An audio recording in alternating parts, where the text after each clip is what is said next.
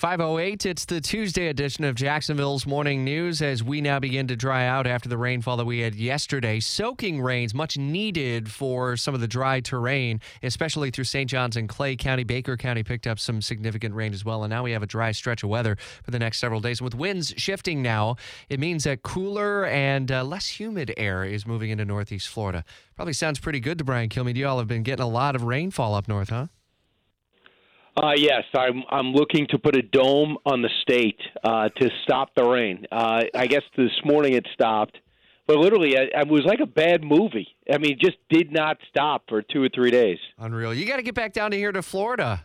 It's nice here. I'll be down. Yeah, hopefully in June and July. So I'll be. I'll be bothering Rich Jones. Well, you'll get the daily afternoon uh, rainfall at that point of the year. Uh, President Trump pressing ahead with more tariffs on China. This is going back and forth, I guess. Do you see a conclusion to finish line in this? Yeah, you know, everything's coming to a head. It's like a planter's wart or an infection. You could keep uh, dealing with it or just uh, living with it, or you could just address it, and it's going to be painful. And both sides are staring each other down, but both sides don't benefit from a prolonged uh, from a prolonged standoff. What I thought was interesting yesterday is after a huge drop in the market, and the day ended without a comeback, the president said, "You know, we're going to meet at the G20." and I'm sure they're going to be pressing now. The next round of talks supposed to be in Beijing, but no date was set. Now they're going to look to get a date set that would somewhat settle down the markets. And experts who, who, you know, I don't claim to be a stock expert, but a lot of people on this business channel kind of walk around Fox News. We intermingle, we're allowed, and they say this is an opportunity. You know, this is an opportunity because nothing really happened. The the, the companies are still as strong. You know, the the, the numbers are still as strong. Uh, the, the, there's all this growth, but everyone's fearful, so they're pulling back. But for for those bold investors, this is an opportunity. The other thing is, uh, I just think it's heartening to see Democrats say, "Mr. President, stand strong."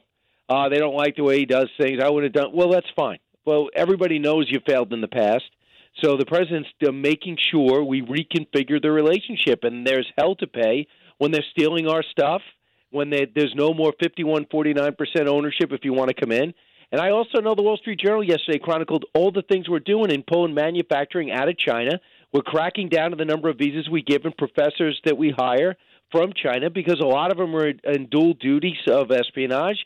And we're starting to say, listen, this is not in our long term interest uh, to do this. So we're pulling it out, maybe bring some manufacturing to Central America, who's hurting so much and bring it over to you know Vietnam and Malaysia, where would they be seen to be more dependable? Dow futures up 92 right now, and hours after China had boosted tariffs on 60 billion in U.S. goods. The president said he would take additional steps to help U.S. farmers who are feeling squeezed, perhaps by the ongoing conflict with China. We'll dig deeper into the story starting at nine in the Brian Kilmeade Show each and every weekday here on News 104.5 WOKV.